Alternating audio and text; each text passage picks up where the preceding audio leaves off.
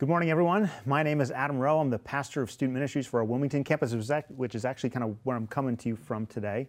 And I'm really grateful to be here with you. I've been in student ministry almost 16 years now, and it occurred to me as I was writing this that that means in just a couple years, I will be graduating students who weren't even born yet when I started. And that is a bit of a sobering thought to me. So it's got me thinking if you if you've ever graduated from something or if you've had someone that's graduated, like there's a potential that someone might have given you a particular book. I know it was given to me when I graduated. Somebody actually gave us another copy when my kids were born. Uh, but it's it's a well, well kind of well respected, well renowned, and well selling book. And it starts just this way. It says, "Congratulations! Today is your day. You're off to great places. You're off and away." I'm curious if you know what it is. I'm going to give you just about five, ten seconds at home to shout it out, and then I'll be right back with you.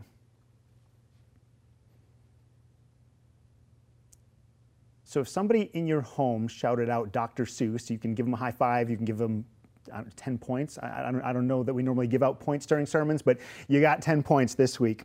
Dr. Seuss wrote Oh, the Places You'll Go in 1990, and it has gone on to be his best selling book.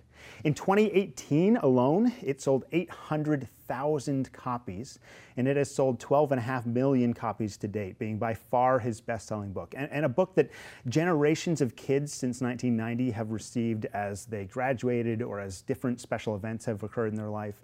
Uh, I was eight at the time, and I think somebody must have given us a copy because I just ha- I have this memory of reading it and loving it and loving the pictures. And 30 years later, just a week ago, I found myself reading it to my son, the copy that was given when he was born, and I read him these words, which I love. I said, You've got brains in your head and you have feet in your shoes. You can steer yourself any direction you choose. You're on your own and you know what you know, and you are the guy who will decide where to go. It's intoxicating stuff, isn't it? it? It's so hopeful, it's so encouraging, it's so bright and cheerful, it's so confident of success. The kid in this book that, that he's writing to, honestly, at this stage, is a lot like a young Joseph, the, the man whose life we're looking at this whole summer. And he's a lot like a lot of us when we're young, so hopeful and bright and sure of our future. But I think what, what makes the book better than most. What, what makes the book really connect with us is actually the honesty to it. The, the, the connection with failure and difficulty that Dr. Seuss includes. For a children's book, it's actually profoundly realistic. And I think that's why it has connected with so many. In one of my favorite passages early on, the kid is told this. He's told, You'll be on your way. You'll be seeing great sights. You'll join the high flyers who soar to great heights. You won't lag behind, you'll have the speed. You'll pass the whole gang, and soon you'll take the lead. Whenever you fly, you'll be the best of the best. Wherever you go, you will top the rest. Except when you don't, because sometimes you won't. I love that line. That line sticks with me. And, and I think it's this honesty which is why this book connects so well because we see our own story in it. We, we see our own life's you know, up and down roller coaster trajectory as we read through Oh, the Places You'll Go. And we recognize that our life is not all success. I actually, at this moment, as I was reading it a week ago, I stopped, I looked up at my wife, and I said, You could preach this book. And, and here I am. I mean, it, it, it's incredible because we all, you know, we all have times of promise and success in our lives. We all have moments where we think to ourselves, I'm flying with the high flyers. I'm like, I'm the best of the best. And then we have times when we don't, because sometimes we won't.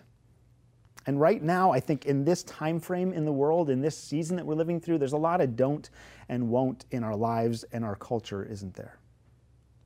And so this book connects with us. But I think it's also the reason that the life uh, story of Joseph connects with us. Because Joseph's life has the same up and down roller coaster trajectory. And like Oh, the Places You'll Go, the life of Joseph is profoundly realistic. And so that's why we're looking at it all summer long. So if you've missed out on the last couple weeks, let me catch you up real quick on who Joseph is. Joseph is the second youngest son in a family of 12, in a society that highly values birth order. So this, this is a culture in which you wanted to keep the family's wealth within the family. So you would give the vast majority of it to the firstborn, so it wouldn't be broken up into a whole bunch of little chunks. But it also meant that the firstborn got the highest share of the respect. There was something about being the firstborn that was incredible, and there was something about being the secondborn that was a little less. And by the time you get down to 11 out of 12, like he should have been almost the baby of the baby in the family. And yet, Joseph ends up being the overt favorite son of the overt favorite wife in a family with two wives, two concubines, and 12 children. Now, think about that for a second. Think about the complexity in that family. Think about the, oh man, just the, the, the, the, division and the infighting and the dysfunction that would come out of a family system like this. And then you have in this culture where Joseph is supposed to be kind of lesser than, you have Joseph as the overt favorite. You have you have this kid who is being lifted up above others who he should not be lifted up against. And on top of that, Joseph is actually having these dreams. And in these dreams, the rest of his family is bowing down to him and he's telling his brothers about it. Brothers who are not happy with this. So, so you have this second youngest in this family with a significant amount of dysfunction who's getting preferential treatment and is boasting about it. Now, I, I don't know about your family, but I can tell you in mine growing up, and mine was light years healthier than this one, if my youngest brother had been getting this kind of preferential treatment, it probably would have led to blows. And, and Jordan and I were like, we're best friends today. He's probably the person outside of my immediate family that I talk to the most. But when we were younger, if we'd been treated this way, it probably would not have gone that well for us. And in Joseph's family, this leads to more than just a simple wrestling match between frustrated siblings. His brothers actually take him when the father's not around, strip him of the cloak, throw him into a pit, and then sell him to slave traders. He goes from favorite son to forgotten slave. He goes from flying with the high flyers to literally being in a pit. And as I read this, I find myself thinking that Joseph's story is really mirroring, oh, the places you'll go so well. And it mirrors our own experience so well. And then well, then he runs into an even more particularly complex and difficult situation.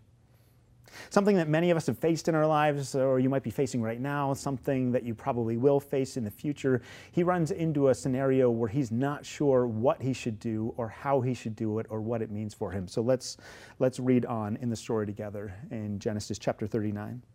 When Joseph was taken to Egypt by the Ishmaelite traders, he was purchased by Potiphar, an Egyptian officer. Potiphar was captain of the guard for Pharaoh, the king of Egypt. The Lord was with Joseph, so he succeeded in everything he did as he served in the home of his Egyptian master. Potiphar noticed this and realized that the Lord was with Joseph, giving him success in everything he did. This pleased Potiphar, so he soon made Joseph his personal attendant. He put him in charge of his entire household and everything he owned. From the day Joseph was put in charge of his master's household and property, the Lord began to bless Potiphar's household for Joseph's sake. All of his household affairs ran smoothly, and his crops and livestock flourished. So Potiphar gave Joseph complete administrative responsibility over everything he owned. With Joseph there, he didn't worry about a thing except what kind of food to eat. Oh man, like what a life these guys are living, right? Potiphar is Potiphar is living it up. He's, he's doing anything he wants. The only thing he's worrying about is what he eats because he knows he has Joseph there for him. And Joseph, I mean, Joseph is climbing the social ladder. He's proving himself. He's finding favor with everyone around him. It's, it's an incredibly inspiring story, but it's not the end. A significant speed bump approaches, and this is what it says. It says, Joseph was a very handsome and well built young man.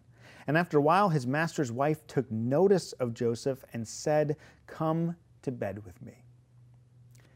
Now, Joseph, well, he finds himself in a tricky situation here.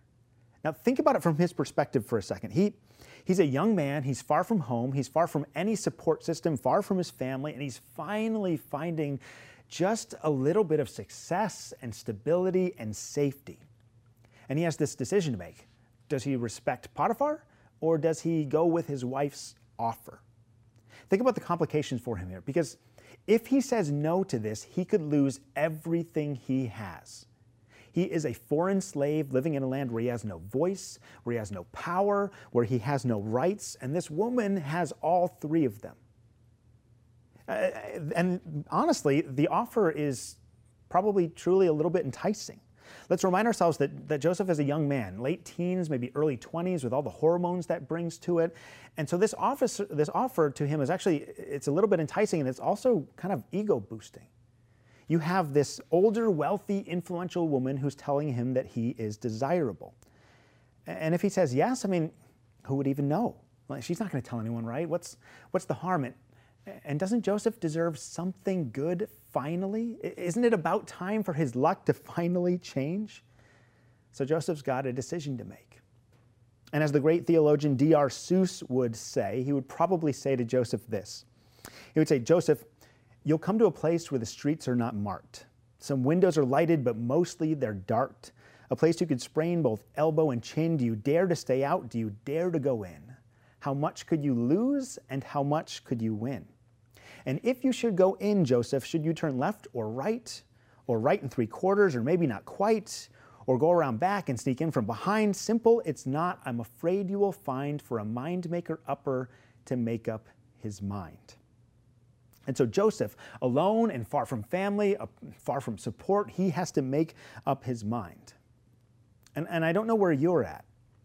I don't know what you've got to make up your mind about right now in this season. But I bet for a lot of us, we have similarly difficult and complex situations. It's possible for some of you, you are considering a potential affair. There's something in front of you that has caught your attention. There's, there's something that is drawing you this way or that way, some sort of sexual sin. But it's, it's also possible for many of us that there's, there's a number of things that have our attention a number of tricky and difficult and morally complex situations, a, a, number of things where you're asking yourself, if I say no to this, how much could I lose? If I say yes, how much could I win? And who would even know? And the season we're living in, the season of just complete uncertainty, is not making it any better. So, we will get in just a few minutes to what Joseph decides, but what I want to do is I want to give you three truths for a mind maker upper to make up their mind about temptation. So, the first one is just simply this there is no such thing as a free lunch. Temptation always comes to us with this promise, right? It, it, it, offers thrills, excitement, satisfaction, success. It says to us, Look at all I have to offer you. This could all be yours. Joseph, he could have had it all, right? There was no complexity in the offer. She was basically throwing herself at him. And I think many people really would have said to him, You know, what's, what's the big deal? Right? She's, she's one of many wives. She's clearly unhappy. She wants this. I mean, nobody would even know. Sheryl Crow would have said, if it makes you happy, could it really be that bad, Joseph?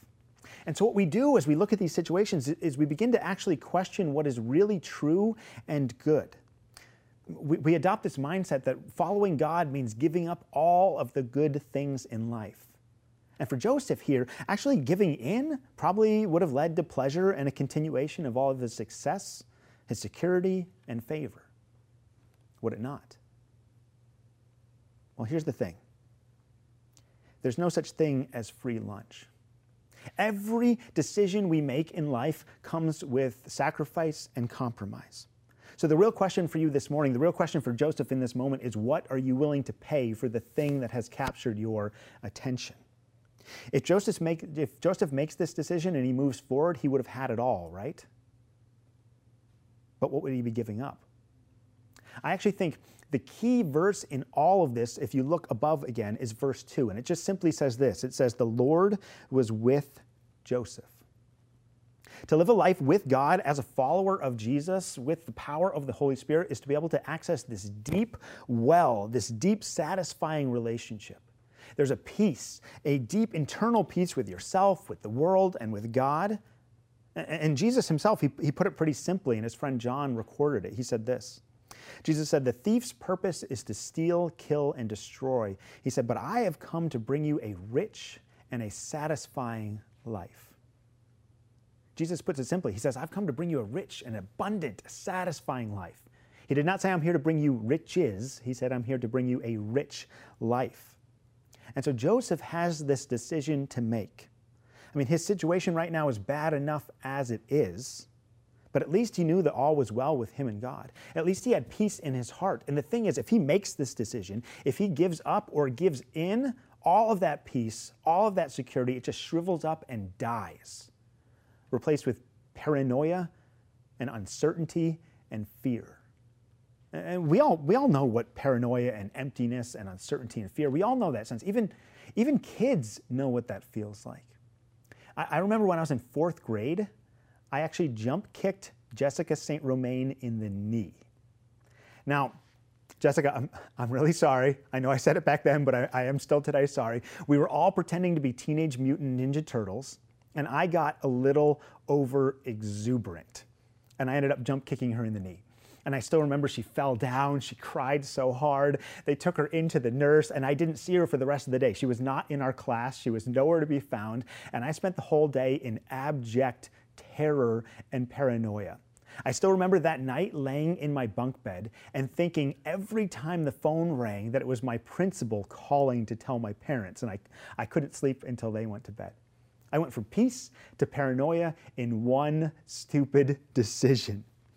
And we all, we all know what this feels like. You, you know what this feels like. You've all made a decision like that where, where, where you go from peace to paranoia and fear in one unwise decision. We've all watched countless other people do that. And so we all know that every decision we make involves sacrifice and compromise. And the question for us is what are we willing to pay for that thing that has captured our attention? And what about Joseph's future? Uh, if you know the rest of the story, or if you want to go and read it later, you'll find out that, that he ends up saving uncountable lives later on. And what would have happened if he had disqualified himself for service? What toll of human suffering if he disqualified himself in this moment? I, I honestly don't know what would have happened. Because here's our second truth for a mind maker upper to make up their mind. And it's just simply this there is no such thing as a secret. Potiphar's wife probably said something to him like this Joseph, no one will ever know. How many times have we heard a statement like that? How many times have we said statements like that, or at least thought it?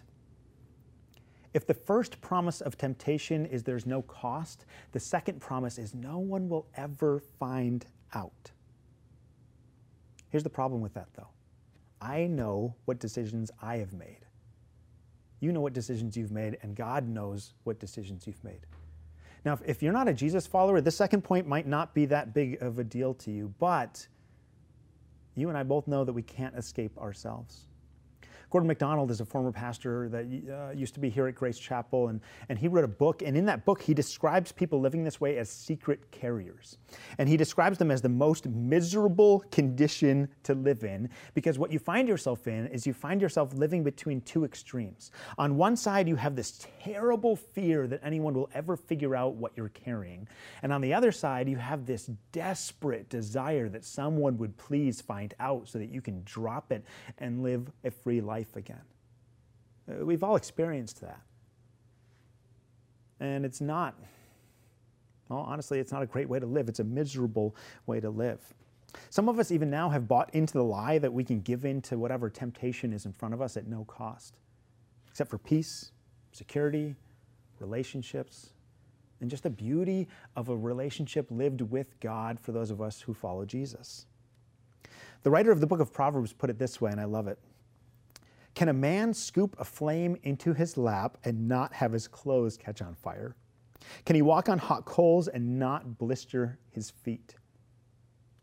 You see, there's no such thing as a free lunch. Every decision we make involves sacrifice and compromise, and there's no such thing as a secret. How many people just in the last year have we watched their whole lives fall apart as their secrets have come out? And so, with these two truths in mind, let's see what Joseph does, and then we'll get to the third. The writer says it simply, but Joseph refused.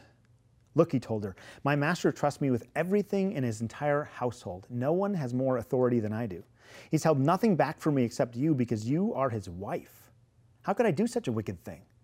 It would be a great sin against God. Joseph looks at it. He looks at what is being offered him. He counts the cost and he makes a decision. The end, right? Happily ever after. Not quite. The writer goes on to say this And though she spoke to Joseph day after day, he refused to go to bed with her or even be with her. One day he went into the house to attend to his duties, and none of the household servants were inside. She caught him by his cloak and she said, Come to bed with me. But he left his cloak in her hand and he ran outside. When she saw he had left the cloak in her hand and had run out of the house, she called to the household servants. Look, she said to them, this Hebrew has been brought to make sport of us. He came in here to sleep with me, but I screamed. When he heard me scream for help, he left his cloak beside me and he ran out of the house. She kept his cloak beside her until the master came home. Then she told him this story. That Hebrew slave, she said to Potiphar, that Hebrew slave that you brought to us came to make sport of me. But as soon as I screamed for help, he left his cloak beside me and he ran out of the house. Potiphar's wife is angry. After repeated rejections, she in turn takes her position and her power and she uses it against Joseph. And in doing so, she actually puts her husband in a difficult spot of his own. And this is what he does. Potiphar was furious when he heard his wife's story about how Joseph had treated her. So he took Joseph and threw him into the prison where the king's prisoners were held, and there Joseph remained. This is a fascinating story, isn't it? Because I'm going to tell you, if I was writing this story, well, it would have turned out a little different. The wise decision of Joseph would have led to more reward and favor. Somebody would have overheard, there'd been like maybe a servant in the other room, and they would have told Potiphar, and Potiphar would have rewarded Joseph for his loyalty. The, the wife would have repented and asked for forgiveness and found newfound marital bliss in her relationship, and, and lessons, lessons just would have been learned all the way around. It would have been a beautiful story. But as Dr. Seuss reminds us, and as our own experience in life teaches us, that is not often the way that life really goes, is it? And it's not the way it went for Joseph. Now, there are definitely some cultural parallels to our current cultural moment in this story, aren't there? There are some clear allusions to the Me Too movement. Although in this story it's a little different because in this story it's the woman who's making the advances and she's the one who's believed, but it's because she is in a position of power in this moment. And often today it's men who are in a position of power. And it's them who are making the advances, and because of that power, they are the ones who are believed. So, as you read this story, if you feel outrage at the absolute injustice of Joseph's situation, that is the same outrage that so many women in our culture are feeling and asking us to feel for them crying out for a society to name. They're calling for us to believe them, to believe that they've been wronged and that they have been taken advantage of. There are also clear allusions to the racial reconciliation conversation happening. Power and control always have the temptation for overwhelming the marginalized and the oppressed. Think about it Joseph wasn't even allowed to tell his side of the story. He was the wrong ethnicity in a majority culture here. These parallels, as we read this story, should cause us to think long and hard about what the writers of Scripture would say to our current cultural brokenness. What we need to do in this moment is we need to practice Scripture through reading it through other people's eyes. So many of us tend to read Scripture, we tend to read anything through our own perspective. So I have a tendency to read this story as a white male, as if Joseph was a white male and not a Middle Eastern slave. I need to read this story through Joseph's eyes. I need to feel his pain. As I'm being called to listen to marginalized voices in our own culture, this is one of the ways I can start. I can listen to Joseph's story. I can allow it to inform me. I can allow his injustice to seep into me and I can respond to it. I think a lot of us who are coming from a different perspective probably read this story and see it very differently. So here's what I'm going to encourage if you want to try to practice reading this story from someone else's eyes, spend the next week, spend the whole summer reading this story and constantly trying to put yourself in Joseph's place. Practice seeing it through someone else's eyes and experiencing the world that way. Because Joseph, like so many others on the wrong side of power throughout history, even after doing the right thing, ends up again in the pit which leads us to our third and I think most important truth about temptation. And that's this there is no such thing as unnoticed obedience. We often, well, we make the mistake of believing that if we follow God, it will lead to outward blessing. And then when our outward situation starts to fall apart, we rail against God. And this story, the more you read this, the more you meditate on it, the more you make it your own, it should correct that lie in your heart and my heart. Joseph made a decision to forego immediate pleasure, security, and personal gain. He made a decision to honor Potiphar and honor God, and it landed him in prison. But you know what? Do you know what's awesome? as God was with him even there. Let's read together. It says, The Lord was with Joseph in prison. Do you hear the, the, the callback to before? The Lord was with Joseph in prison and showed him his faithful love. And the Lord made Joseph a favorite with the prison warden. Again, we see the story kind of repeating itself. But before long, the warden put Joseph in charge of all the other prisoners and over everything that happened in the prison. The warden had no more worries because Joseph took care of everything. The Lord was with him and caused everything he did to succeed. Joseph had to make a decision in this moment in his life. He had short term gain on the one side and he had long term obedience on the other side. And what Joseph did is he made a decision based on defining his well being, on his proximity to God. A decision based on internals rather than externals. And it was a decision that served him well far past this moment because his story is not done. It doesn't end in prison. It doesn't end at this moment. His story and his life continues on just the way ours do. There are more highs and lows. There are more complicated decisions to be made. There are more temptations to come. And his future success in all of these decisions is being made right now, step by step, decision by decision, in exactly what he is doing in this moment. And we all have more decisions like this to make. Uh, we, we might not have temptations that are as overtly scandalous but we all have to deal with pride, lust, greed, envy. We all have to decide how we're going to uh, handle any sort of temptation like this in the future. Maybe never quite like Joseph, but can you handle in this next season not hating your political opposite? Can you handle the temptation of not taking credit where it's not due? Can you handle the temptation of not underplaying your failure and overplaying your success? Can you handle the temptation of not driving by that house down the road and wishing that it was yours?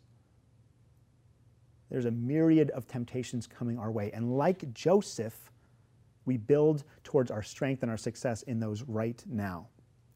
You see, God had been with Joseph in this moment in his life, but he'd also been with him in every moment leading up to this. He'd been building with Joseph in his previous decisions, in his character formation, and in his growth. So we might wonder would I stand up in a situation like this? Would I stand up to this temptation? Well, we can work towards standing in that temptation right now in every small decision we make as God builds our character with us. Because God is with us in temptation as well. Lastly, one thing to say on this I think God was with him in his suffering for doing right, but let's not forget that God would have been there with him in his failure if he'd screwed up. I mean, Joseph wasn't perfect. You remember the beginning of the story? There's all sorts of places where Joseph screws up. I fail all the time. I don't, I don't know about you. I'm sure you fail. We fail. We, God, is, God is there with us in all of it. But it shouldn't be our goal. It shouldn't be what we want. But God is there with us in success and failure. So the question, I think, to close this with is how do we stand up in the face of temptation? Especially when that temptation is saying to us in that little voice, you know, it, it's yours for the taking. No one will know. Especially when so much rides on it, when there's so much that you could lose if you say no to this thing. I think it starts by us remembering these three truths for a mind maker upper making up their mind. Number one, there's no such thing as free lunch. Number two, there's no such thing as secrets. And number three, there's no such thing as unnoticed obedience. The right decision does not always lead to outward blessing. In fact, sometimes it blows up in our face, but what it does lead to is peace, security, relationships, and freedom in our hearts and minds with other people. And God is always with us in those moments. So, hear the words of Jesus this morning to you. Jesus says to you, I have come to bring you a rich and a satisfying life, a life based on proximity to me, a life based on abundant internal realities. So, be your name Buxbaum or Bixby or Bray or Mordecai Ali Van Allen O'Shea, you're off to great places. Today is your day. Your mountain is waiting, so get on your way. Friends, God is with us in temptation. God is with us in this moment. God is with you, my friends, in whatever it is that you are facing. So let us face it together as a community and let it face let us face it with God at our side. Amen.